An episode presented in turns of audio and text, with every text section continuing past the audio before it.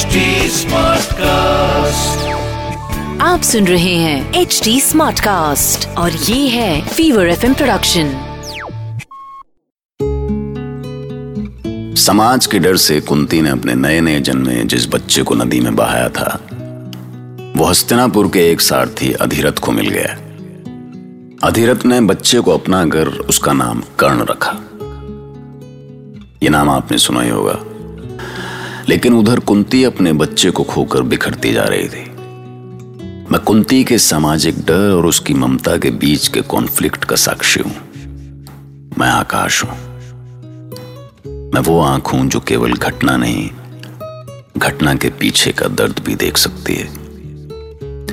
मैंने देखा है कि कुंती अपने बच्चे का सच बताने की हिम्मत नहीं जुटा पा रही थी। और इसी बीच उसके पालक पिता कुंती भोज ने उसके विवाह के लिए स्वयंवर का आयोजन किया।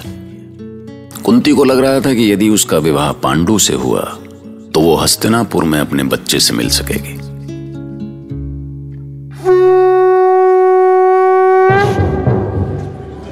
सारे आर्यावर्त से आए राजा महाराजा और युवराजगण, आज मैं कुंती भोज अपनी पुत्री कुंती के स्वयंवर की घोषणा करता हूँ। कुंती जिसे पहले प्रथा नाम से जाना गया आज अपने पति का चयन करेगी। चलो कुंती सभा मंडप में सब तुम्हारी प्रतीक्षा कर रहे हैं। धात्री ये आभूषण मुझे भार जैसे लग रहे हैं।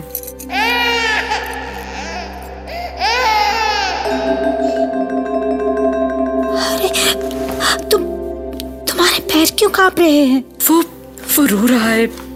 मुझे पुकार रहा है। मेरा पुत्र। तुम्हारी मति मारी गई है। तुम्हारा बालक नहीं रो रहा है। बहुत प्रसन्न है वो। मैं स्वयं उसे देख कर आई हूँ। और सुनो ईश्वर के लिए अब यहाँ ऐसी कोई बात मत करो। पांडु की योग्यता पे मुझे पूर्ण विश्वास है। वो अवश्य विजयी होगा।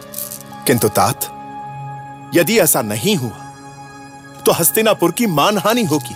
आशंका मत करो धृतराष्ट्र। पांडु हस्तिनापुर का सम्राट है। सुदर्शन रूप माथे पे हस्तिनापुर का राज मुकुट और ऐसा विकट योद्धा।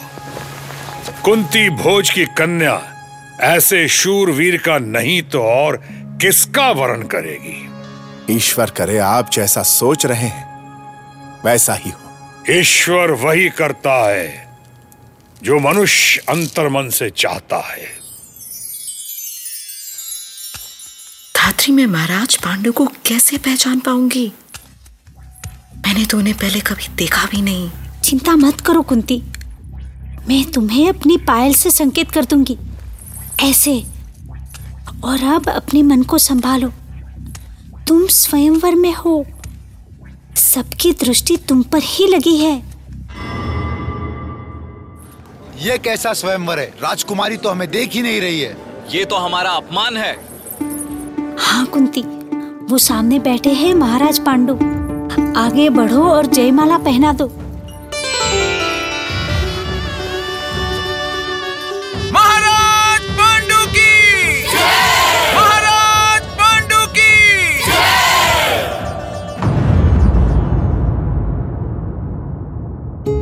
और इस तरह कुंती तो पांडु की हो गई। पर कुंती का मन अभी भी अपने बेटे में उलझा हुआ था। वो कहीं भी होती उसे अपने कानों में बेटे के रोने की आवाज़ सुनाई देती। ऐसा लगता जैसे उसका बेटा उसकी ओर बाहें फैलाए उसे पुकार रहा है।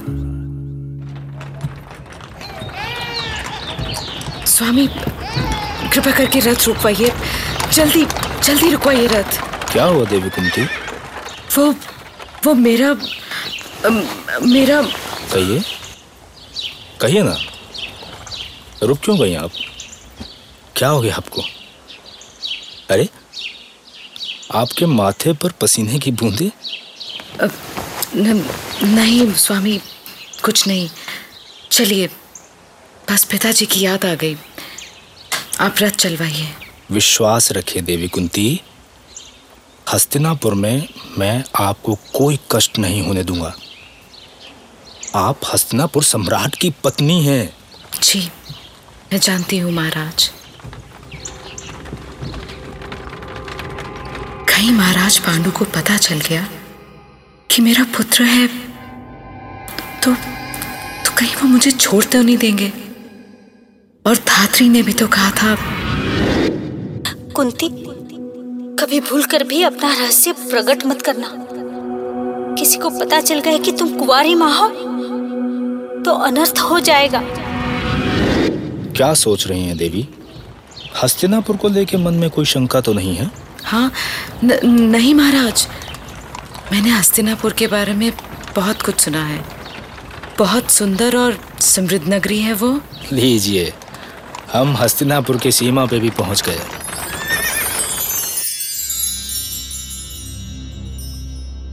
गांधारी क्या वो क्या वो सीमा पर पहुँच चुके हैं? हाँ स्वामी। मैं स्वयं अपनी देवरानी का स्वागत करूँगी। उसकी आरती उतारूँगी। पर तुम ये सब कैसे करोगी गांधारी? तुमने तो आँखों पर पट्टी बाँध रखी है। ये पट्टी मेरे मन की आँखें बंद नहीं कर सकती स्वामी। मन की आँखें। यदि मन की आँखों से कुछ होता तो आज मैं सम्राट होता। और तुम हस्तिनापुर की महारानी। पर मेरे अंधेपन के कारण पितामह ने मुझे इस योग्य नहीं समझा। अभी इन बातों का समय नहीं है स्वामी। शायद वो द्वार तक पहुँच भी गए। महाराज पांडु की। महारानी कुंती की। आओ महारानी मैं गांधारी हस्तिनापुर के राजमहल में तुम्हारा स्वागत करती हूँ। आशीष दें दीदी। सौभाग्यवती हो कुंती। तुम इस महल में मेरी आँखें बंद कर रहोगी। गांगेय भीष्म कुंती भोज कन्या का हस्तिनापुर में स्वागत करता है। प्रजाजनों आज हस्तिनापुर के महान इतिहास में एक नया अध्याय जुड़ा है। इस अवसर पे पूरे राज्य में उत्सव मनाया जाए। आपका आशीर्वाद चाहती हूँ तात। पुत्रवती भव कुंती माँ मैं आ रहा हूँ माँ आपके पास आ रहा हूँ। देवी देवी कुंती क्या हुआ? कोई जल लाओ शीघ्रता करो। कुंती क्या हुआ?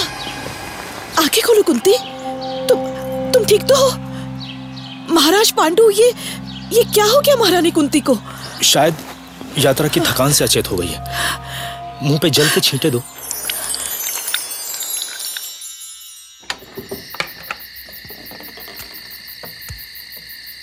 देवी कुंती आप अचानक अचेत क्यों हो गई थी? सब ठीक तो है ना? महाराज कुछ विचित्र से स्वर सुनाई दे रहे थे। और उसके बाद क्या हुआ मुझे कुछ याद नहीं। कोई बात नहीं। आप तो सब ठीक है ना? अ, हाँ महाराज। यहाँ बहुत अच्छा लगा। पिताजी के महल से भी बहुत बड़ा है ये महल। इतने परकोटे इतने सैनिक दास दासियाँ और सबसे बढ़कर वट वृक्ष की छाया जैसे तात भीष्म। पर महाराज भाभी की आँखों पर वो पट्टी? शायद उन्होंने आँखों पर पट्टी केवल इसलिए बाँध ली क्योंकि उनके पति अंधे थे। पर ऐसा क्यों किया उन्होंने? यदि पति अंधे हैं तो उनके लिए तो दीदी को आँखें खोल कर रखनी थी ना? होना तो ऐसा ही चाहिए था। पर हम क्या कर सकते हैं? ये उनका अपना निर्णय था।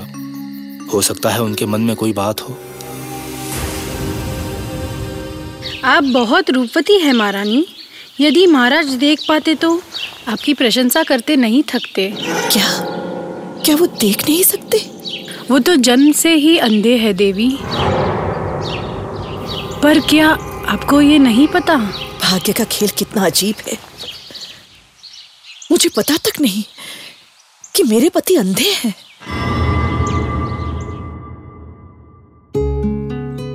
धृतराष्ट्र के अंधे होने की खबर से गांधारी को जितना दुख हुआ था, उससे कहीं अधिक गुस्सा उसके भाई शकुनी को आया था। गांधारी ने तो आँखों पर पट्टी बाँध ली, पर शकुनी ने हस्तिनापुर का राजनीतिक खेल देखने के लिए अपनी आँखों को खुला छोड़ दिया। वो खेल जिसके चलते बड़े भाई होने के बाद भी धृतराष्ट्र राजा नहीं बन सके। उन्हें वो सम्मान नहीं मिल सका जो मिल सकता था। और बस यही कुंठा महाभारत की शुरुआत थी। भैया, सच तो यही है कि कुंठा चाहे किसी भी बात की हो, बर्बादी ही करती है। महाभारत।